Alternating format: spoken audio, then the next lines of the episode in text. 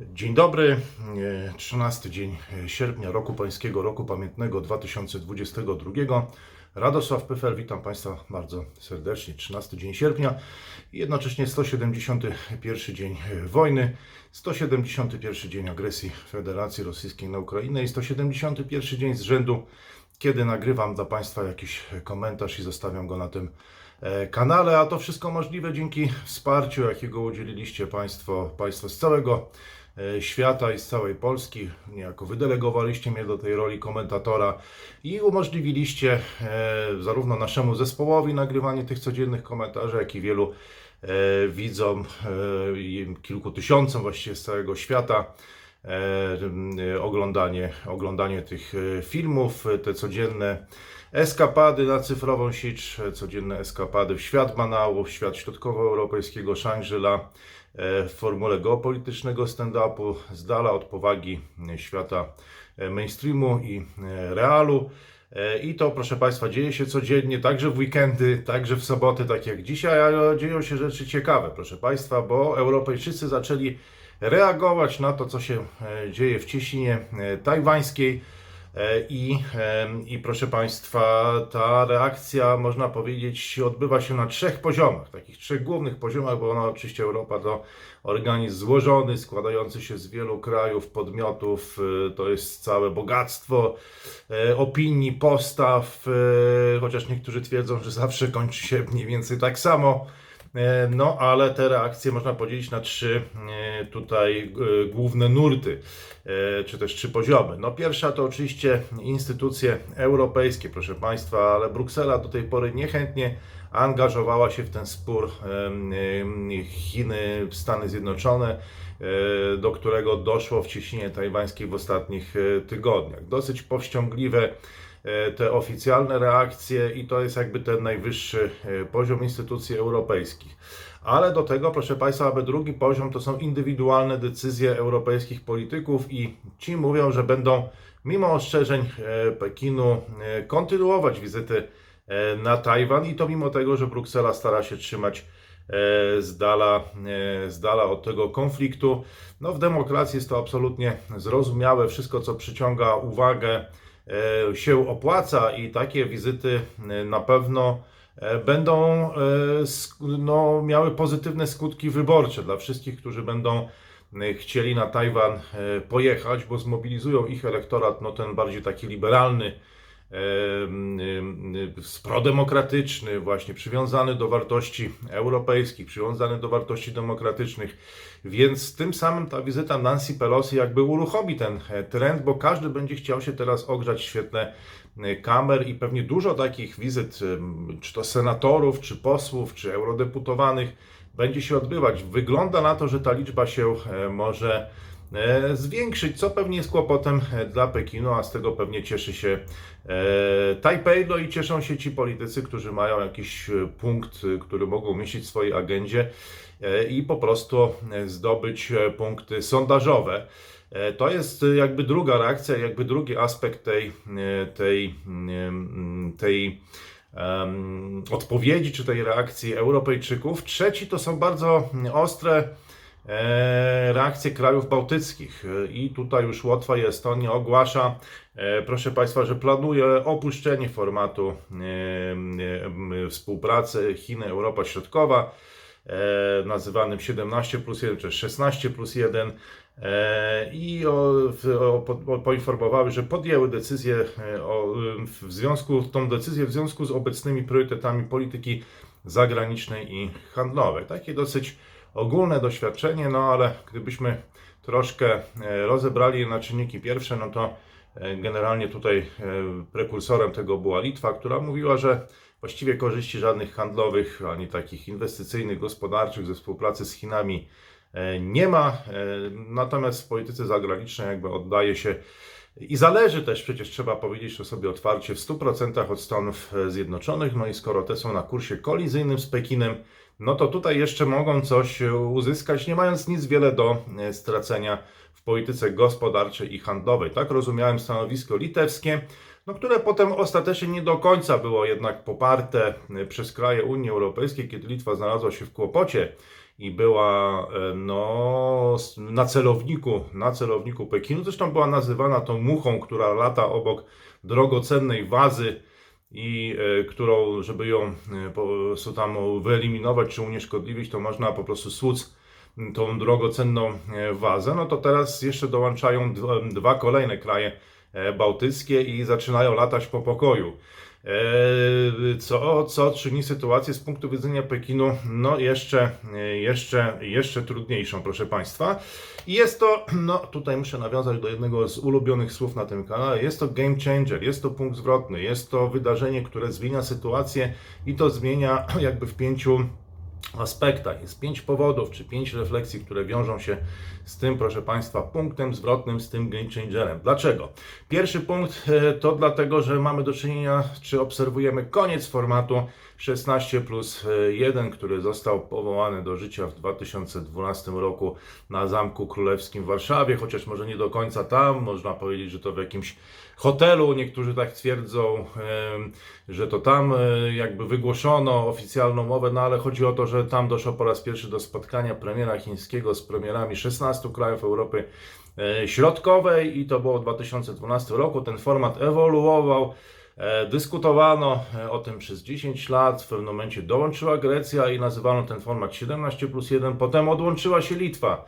W zeszłym, e, w zeszłym roku, proszę Państwa, nie, to w tym, w zesz, w tym czy w zeszłym roku, bo e, w, w zeszłym roku, 2021, tak, to już nastąpiło w zeszłym roku, proszę Państwa, odłączyła się Litwa e, i i w, e, no i właściwie teraz to można powiedzieć, że jest koniec formatu 16 plus 1, on musiałby się teraz chyba nazywać 14 plus 1, więc nie ma już dla niego nazwy, E, będzie musiał pewnie jakoś e, zostać e, nazwany inaczej. W każdym razie w tej formule to już jest koniec tego formatu i to po pierwsze. Po drugie, zaczyna pojawiać się możliwość efektu domina, bo już mówi się o tym, że format mogą opuścić również Czechy. Tam jest nowy rząd.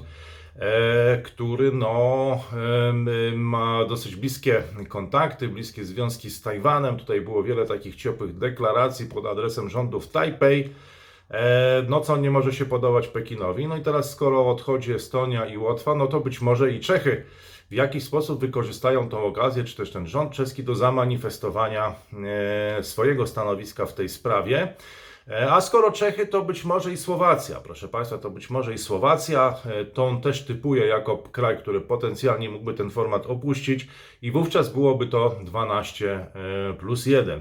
E, Co to oznacza, proszę Państwa, bo inne kraje, jak inne kraje mogą się zachować? No Węgry raczej tego formatu nie opuszczą. Podejrzewam, że wystrzeliły korki od szampanów w Budapeszcie. Viktor Orban napił się z kolegami lampki,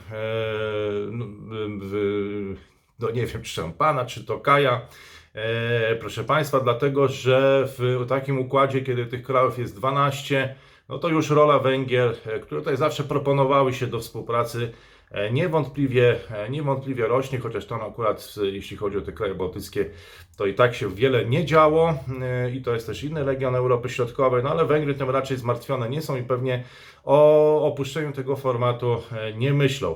Bardzo ważne będzie to, jak zachowa się Rumunia, no bardzo ważny kraj w Europie e, Środkowej, e, bardzo też podobny jeśli chodzi o politykę e, zagraniczną do Polski i priorytety tej polityki zagranicznej.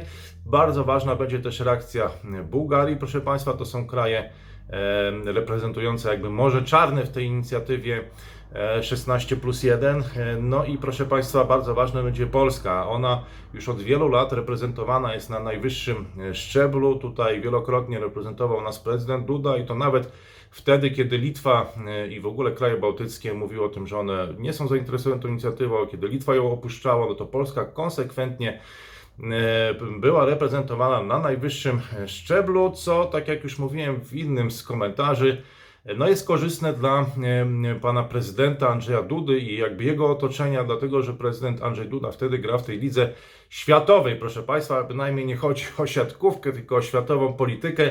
E, Wtedy występuje na równi no, z przewodniczącym HRL Xi Jinpingiem, e, dlatego też patronował, e, no, przylot, pat- jakby objął patronatem wiele z tych inicjatyw, które odbywały się jakby e, na marginesie, czy też przy okazji tych kontaktów, chociażby ten przylot wielkiego chińskiego samolotu z maseczkami, czy też no, padały takie deklaracje o szczepionkach chińskich w Polsce właśnie w zeszłym roku, kiedy Litwa opuszczała 16, 17 wtedy plus 1. E, Więc e, bardzo teraz będzie ważne, e, czy ta polityka właśnie tutaj silnego związku między ośrodkiem e, prezydenckim i tym samym Polską, a tym e, formatem będzie e, kontynuowana. E, I czy Polska będzie właśnie tym aktywnym graczem w ramach formatu 16 plus 1, której rola e, na pewno symbolicznie, e, ale zobaczymy jeszcze, czy będzie po prostu więcej tych inicjatyw e, o których tutaj wspomniałem, na pewno rośnie, no bo e, już w tej grupie 16 krajów, czy też 17, no to Polska stanowiła około 30-40% populacji PKB, a teraz około, już nie znam tych dokładnych danych, to jest wejście Grecji zmieniło też wiele e, w, tych, e, w, tych, e, w tym układzie statystycznym, jakby w tym rozkładzie statystycznym, natomiast Natomiast no, to też niewątpliwie tutaj zmienia. I teraz mamy czwartą rzecz, to jest przyszłość tego formatu.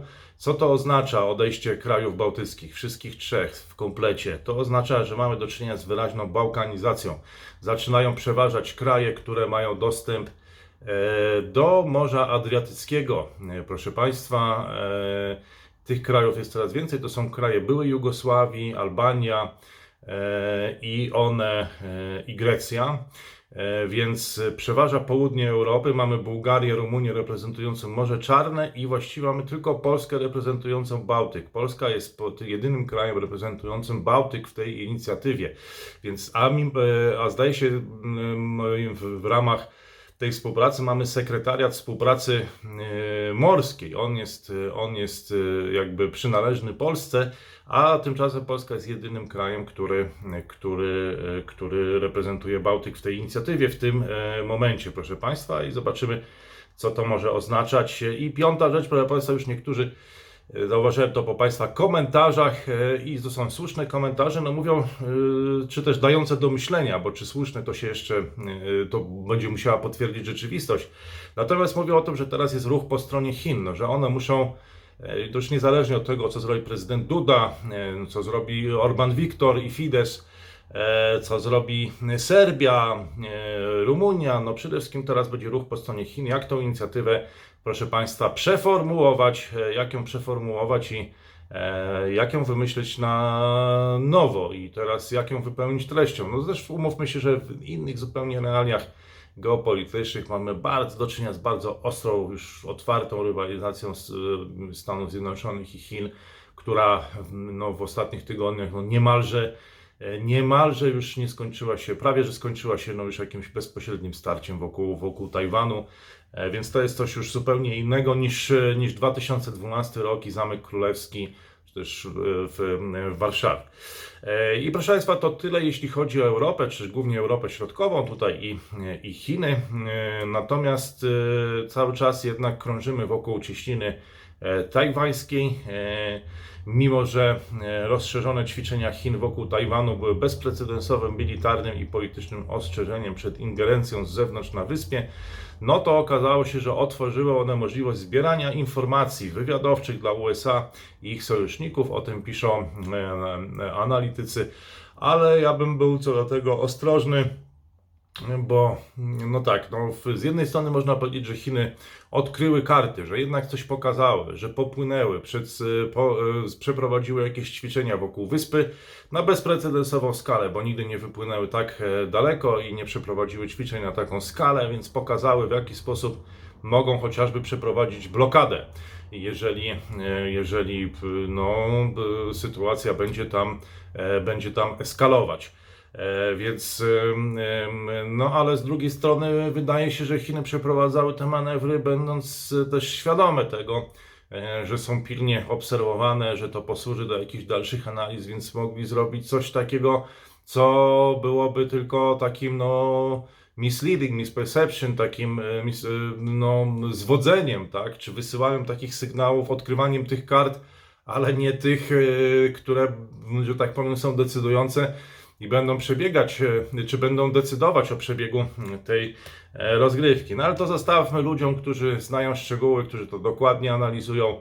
E, Gra się toczy i niewątpliwie weszliśmy w jakąś jej nową fazę, w nowy etap, przynajmniej jeśli chodzi o cieśninę tajwańską i w ogóle wyspę, bo przecież mówimy tu już nie tylko o cieśninie, ale wypłynięcie poza, poza tą cieśninę. I Chiny ponawiają groźbę ataku na wyspę, em, który z kolei to y, Tajwan, na Tajwan, który to z kolei nazwał roszczenia Pekinu o zjednoczeniu myśleniem życzeniowym i proszę Państwa, i Tajwan rozpoczął własne ćwiczenia wojskowe, czyli elity polityczne na wyspie uznały, że to jest okazja, żeby teraz podbić jeszcze stawkę i nie dążyć do deeskalacji, ale właśnie jeszcze mocniej zademonstrować swoje aspiracje, e, aspiracje jakby niepodległościowe, zademonstrować to, że jesteśmy odrębną, mamy odrębną tożsamość i chcemy to przełożyć na e, adekwatny do tego status e, polityczny, no co oczywiście budzi zdenerwowanie w Pekinie. Zmowa Tajwanu z siłami zewnętrznymi w celu uzyskania niepodległości i prowokacji tylko przyspieszy ich upadek i popchnie Tajwan w otchłań katastrofy. W taki poetycki sposób wyraził się rzecznik chińskiego Ministerstwa Spraw Zagranicznych Wang Wenbing, czyli odradza elitom na Tajwanie, czy straszy ich, że jeżeli będą e, wykorzystywały tą sytuację między USA a, a Chinami do tego, e, żeby e, deklarować swoje e, jakby aspiracje niepodległościowe, e, no to, to, że to się źle e, skończy. Takie grożenie, można powiedzieć, grożenie e, e,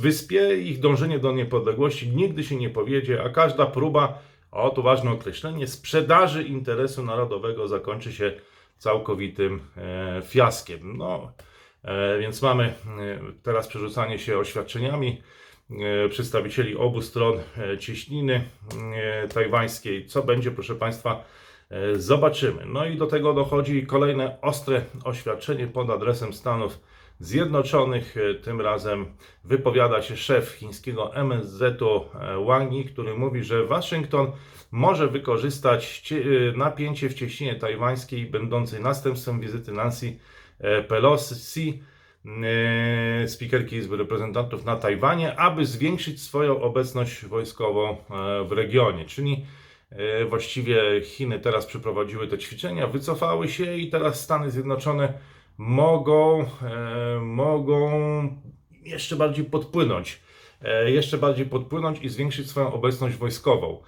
No, chyba dla nas byłaby to zła wiadomość o tym. E, też na dobrą sprawę nie można było w Polsce e, mówić przez ostatnie e, kilka lat. Trzeba właściwie można powiedzieć, że wykluczano ten scenariusz, czy też nie brano go na poważnie, no ale jeżeli Stany podpłyną rzeczywiście i tam się bardziej zaangażują, no to to oznacza dla nas w Europie Środkowej jednak mimo wszystko trudniejszą sytuację. To przynajmniej oznacza, że teraz będziemy musieli sprawdzić, e, e, na, jak te siły się rozkładają, który obszar, który teatr ewentualnego bezpośredniego konfliktu jest dla USA ważniejszy. No oczywiście na pewno zdecydowana większość osób w Polsce będzie przekonywać, że to jest Rosja i że to jest Europa Środkowa, chociaż widzę, że, e, że to już ten trend jakby maleje od, od jakiegoś czasu. E, no ale, ale mam nadzieję, że nie, że nie będziemy musieli tego sprawdzać, proszę Państwa.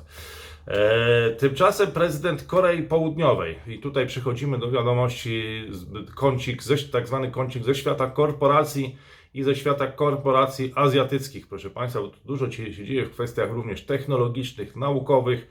I prezydent Korei Południowej właśnie ułaskawi dziedzica Samsunga, pana Lee Jae- Jae-yonga, skazanego Lee Jae-yong, skazany za przekupienie, proszę Państwa, byłego prezydenta, czyli za skandal korupcyjny, który obalił rząd. E, To ogłosiła koreańska e, minister sprawiedliwości, czyli taka koreańska odpowiedniczka Zbigniewa e, Ziobro. Prezes Lotte Group, proszę Państwa, to Lotte też ma takie hotele, w których mieszkałem, mam świetne wspomnienia również z tych hoteli Lotte Group, więc prezes Lotte Group Shin Dong-bin i dwaj inni czołowi liderzy biznesu proszę Państwa, oni również zostaną ułaskawieni. Jest wśród nich około 1700 osób, którym prezydent Yoon suk yeol przebaczy, proszę Państwa, przebaczy święto narodowe z okazji wyzwolenia Korei spod japońskich rządów kolonialnych pod koniec II wojny światowej. A więc mamy do czynienia z pewnego rodzaju, można powiedzieć, grubą kreską w Korei. E, I odbędzie się to, e, no ten, ten, ten akt przebaczenia, proszę Państwa, właśnie będzie miał miejsce z okazji e, Święta Narodowego i wyzwolenia Korei spod okupacji, spod rządów kolonialnych, spod kolonizacji japońskiej, proszę Państwa. Więc no ciekawe, widać, że to jest chyba duża zmiana, no, znowu mogę użyć słowa game czy też punkt zwrotny, no może nie w polityce światowej, ale na pewno w polityce koreańskiej, a jeśli w polityce koreańskiej, no to i w regionie Azji Wschodniej. Wydaje mi się, że to jest wydarzenie ważne, doniosłe i zobaczymy, jak będzie się teraz układać ten, te, te struktury wpływów w państwie koreańskim, jak to się wszystko ułoży po tym akcie przebaczenia, po tej takiej, można powiedzieć, koreańskiej grubej kresce. A tymczasem Mazda, proszę Państwa, a więc inna korporacja, ale z, też z regionu, bo z Japonii. Mazda poinformowała, że poprosi swoich dostawców części o zwiększenie zapasów w Japonii, czyli o magazynowanie e, tych, e, tych komponentów i o ich produkcję. Produkcję tych komponentów poza Chinami, po tym jak blokada covidowa e, i te covidowe lockdowny w Szanghaju zdestabilizowały podaż i utrudniły E, produkcję. Więc e, tutaj no, Mazda, e, czyli japońska korporacja samochodowa, no, od tego się obawia. Ogłosiła ona stratę operacyjną w wysokości 144 miliony 400 tysięcy dolarów w pierwszym kwartale swojego roku obrotowego z powodu właśnie zakłóceń wynikających z chińskiej polityki zero COVID. No proszę Państwa, nie jest to jakaś oszałamiająca kwota, chociaż ona dotyczy kwartału, a nie roku, to jest 144 miliony dolarów. No oczywiście ona jest oszałamiająca z punktu widzenia jakby naszych portfeli, no choć nie wiem, może są tacy, którzy dla których taki wydatek e, czy taka strata w ich biznesie nie byłaby jakąś stratą znaczącą. No ale 144 miliony dolarów jak na jeden kwartał to jest całkiem sporo. E, chociaż może w, dla globalnej korporacji to wcale nie tak dużo, natomiast na wystarczająco dużo, żeby zacząć już tutaj dywersyfikować, proszę Państwa, swoje dostawy, czy przygotowywać się na kryzysy wynikające z tego, że ta płynność tych dostaw zostanie, zostanie zachwiana. A tymczasem, proszę Państwa, ciekawa informacja, bo Chiny e, opublikowały 23,4% artykułów naukowych na świecie i wyprzedziły USA. No ja znam takich, można powiedzieć, stachanowców świata naukowego. Podejrzewam, że nawet nie oglądają tego kanału, chociaż oglądają go niektórzy profesorowie, ale podejrzewam, że być może nie ci, którzy, e, nie ci przedstawiciele nauki, którzy zdobywają te punkty i piszą cały czas te artykuły, chociaż nawet gdyby pisali przez cały czas, proszę Państwa, to chyba jednak nie dogonią Chin, bo te, no, dysponując miliardową populacją, w tak powolny, powolny sposób, no jednak robią różnicę także w tym świecie naukowym i publikują już najwięcej artykułów naukowych na świecie. Japoński raport wykazuje również, że badania chińskie obejmowały 27,2% z tego 1% najczęściej cytowanych artykułów na świecie, więc chyba nawet nie jest tak najgorzej z tą jakością, no bo skoro 23, około 23,5% wszystkich artykułów, a 27,2% z tych 1% najczęściej cytowanych, no to, no to, to nie jest tak chyba do końca źle. Ja myślę, że Chiny, proszę Państwa, tak naprawdę bardzo dużo publikują poza tym e, obiegiem e, naukowym i być może nawet najciekawsze rzeczy to się tam znajdują poza tym otwartym obiegiem naukowym, więc teraz możecie sobie Państwo wyobrazić, ile tam jest ciekawej wiedzy i myśli, no bo to oczywiście można publikować, tylko pytanie jest, kto czyta i czy, i czy to potem e, cyrkuluje, czy coś się potem z tym, z tym dzieje, bo cytować no też można w sposób mechaniczny jakby, tak, nabijając sobie punkty i cytaty, natomiast czy to, to mogę Państwu powiedzieć, że w Chinach zawsze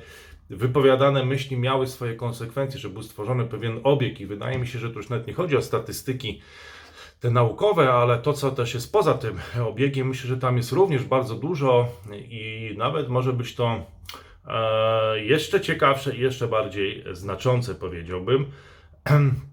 Według tego raportu Chiny publikują obecnie największą liczbę artykułów naukowych rocznie, wyprzedzając Stany Zjednoczone. Niemcy podejrzewam, że Polska też może nieźle się w tej klasyfikacji prezentować. Mamy całkiem dużą populację i też dużo, e, dużo e, no, publikujemy. Tak, dużo publikujemy. No inna sprawa, no co z tego potem wynika, ale to jest temat na. E, bo to już nie chodzi o nabijanie punktów czy statystyk czy liczby artykułów i to myślę, że sukces Chin się nie wziął z tego, że oni dużo piszą, tylko z tego, jak to funkcjonuje, jak to cyrkuluje cały algorytm. No ale to jest temat na inny, proszę Państwa, artykuł. I kończąc już, e, przenosimy się bezpośrednio otoczenie międzynarodowe Polski. Pojawiają się informacje o kolejnych ostrzałach elektrowni atomowej w Zaporożu, a Ukraina i Rosja ponownie przerzucają się e, winą za atak. Każda ze stron poinformowała, że w czwartek w biurze i remizie Straży Pożarnej, proszę Państwa, największej elektrowni w Europie, doszło do dziewięciu trafień. O właśnie, a ONZ ostrzega, że zagrożenie jest poważne i może doprowadzić do katastrofy. Zarówno Chiny, jak i Stany Zjednoczone wezwały ekspertów USA, e, przepraszam, ekspertów ONZ, nie USA, do pilnej wizyty, e, do pilnej wizyty e, w fabryce. E, W związku z czym no, e, mamy do czynienia troszkę tak szybciej niż można było się spodziewać e, ze wspólnym stanowiskiem jednak USA i Chin w jakiejś sprawie i to jest sprawa, i to jest sprawa dotycząca e, właśnie, e, właśnie w tej, tej elektrowni atomowej e, na terenie Ukrainy, czy- na, czy teraz już objętej działaniami wojskowymi, frontowymi, żeby do, doprowadzić tam do deeskalacji, no bo e, bo uderzenie w nią, no e, tutaj e, odbyło- to byłaby straszna tragedia humanitarna. Dla całego świata, myślę, że głównie no oczywiście dla naszego regionu, e, także i my byśmy jako Polska tym byli bardzo dotknięci, co jeszcze niektórzy pamiętają z lat 80. i Czarnobyla, więc nigdy więcej, nigdy więcej, proszę Państwa, never again E, i miejmy nadzieję, że uda się tą sytuację jakoś e, załagodzić. To by było e, wszystko, jeśli chodzi o 13 dzień sierpnia roku pańskiego, roku pamiętnego 2022. Jeszcze raz bardzo e, dziękuję za wsparcie z całego świata i z całej Polski. Dzięki niemu te komentarze e, codziennie jestem w stanie dla Państwa nagrywać. Polecam książkę Biznes w Chinach, jak odnieść sukces w chińskim świecie. Zapraszam na jesienne seminaria, zapraszam do nauki języków azjatyckich, w tym chińskiego, wszystkich we wszystkim wieku, od najmłodszych po najstarszych. Jeżeli jesteście zainteresowani, to proszę o kontakt na priv, e, tak zwany, poproszę o kontakt prywatny. A dzisiaj e, bardzo dziękuję, życząc oczywiście nieograniczonej wyobraźni i zdrowego rozsądku, choć we właściwych proporcjach, dystansu i obiektywizmu, na ile to możliwe. Mam nadzieję, że dzisiaj zbyt zdystansowany i zbyt obiektywny e, nie byłem. No i oczywiście, proszę Państwa, dużo zdrowia, radości z tego lata i przygotowania się na no, ciekawą, fascynującą, chociaż wcale nie można sobie obiecać, że, że, łatwą, że łatwą jesień. Już widzimy, że, e, że lato może być e, trudne gdzieś tam w zachodniej Polsce, na Odrze. E, No, jesienią może być również gorąco ze względu na wydarzenia, które już jesteśmy w stanie przewidzieć, a także ze względu na wydarzenia, których tak jak katastrofy humanitarnej, może nie, to nie jest jeszcze, to jeszcze nie jest katastrofa humanitarna, ale kryzys humanitarny, jakim, z jakim mamy do czynienia na Odrze. E, Do tego przewidzieć nie byliśmy pewnie w stanie. Przy zawsze no, pojawia się grupa ludzi, która wszystko przewidziała, kiedy to się wydarzyło, ale na pewno możemy pewne rzeczy na jesień przewidzieć i przewidzieć to, że wydarzą się rzeczy, których teraz konkretnie przewidzieć nie jesteśmy w stanie, ale, ale chyba możemy powiedzieć, że na pewno się jakieś tam e, wydarzą. E, No dobrze, to by było e, wszystko, jeśli to na tyle, jeśli chodzi o 13 dzień sierpnia roku pańskiego roku pamiętnego 2022. Kłaniam się, pozdrawiam, dużo zdrowia, wszystkiego e, dobrego i do zobaczenia kolejnego dnia. Radosław Pyfer do usług.